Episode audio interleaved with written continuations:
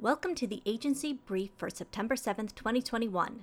Sam Lake of Remedy officially announced today that Alan Wake is almost finished with the remaster process, and while the original was an Xbox exclusive, which later made its way to PC, the remaster will be available this fall on Xbox, PC, through the Epic Game Store, and for the first time ever on PlayStation. We're not sure what the remaster entails that makes it worth repurchasing if you already own a copy of the game, but if you haven't played it yet, this is definitely something that should be on your radar. Wednesday, September 8th, Update 30 releases for Fallout 76, ushering in Season 6 of The Scoreboard, which is themed after the Unstoppables and brings in a bunch of related cosmetics and skins, as well as two new themed companions which can be unlocked at levels 25 and 50 of the Scoreboard. There's also a second expansion of the Daily Ops, bringing new maps, new enemy types, and double mutation events, which will also double our rewards for completing them. With the removal of nuclear winter, some of the rewards will now be locked to players who completed the requirements already. However, most can be earned through completing events in the game as well as seasonal events. For more, check out our full article on agentsofgame.com. Last week, the No Man's Sky Frontiers update dropped, allowing players to become Mayor McSpace of their own settlements.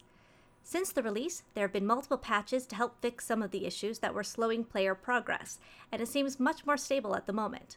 Beyond the new settlements, the base building system has been completely overhauled, mostly for the better, and hundreds of new building pieces have been added to the game.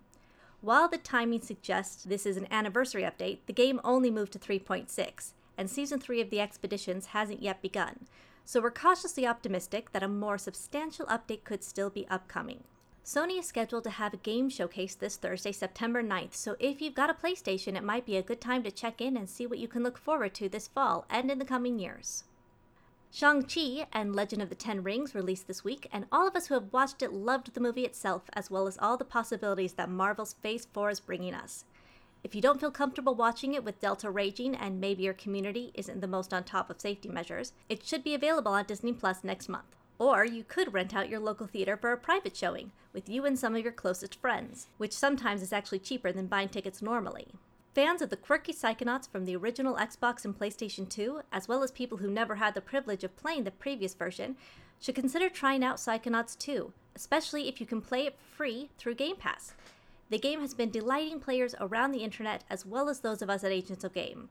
One especially nice feature of the game is that it actually works surprisingly well on release, an increasingly rare quality in modern games. Thanks for tuning in to the Agency Brief, and may all your missions be successful.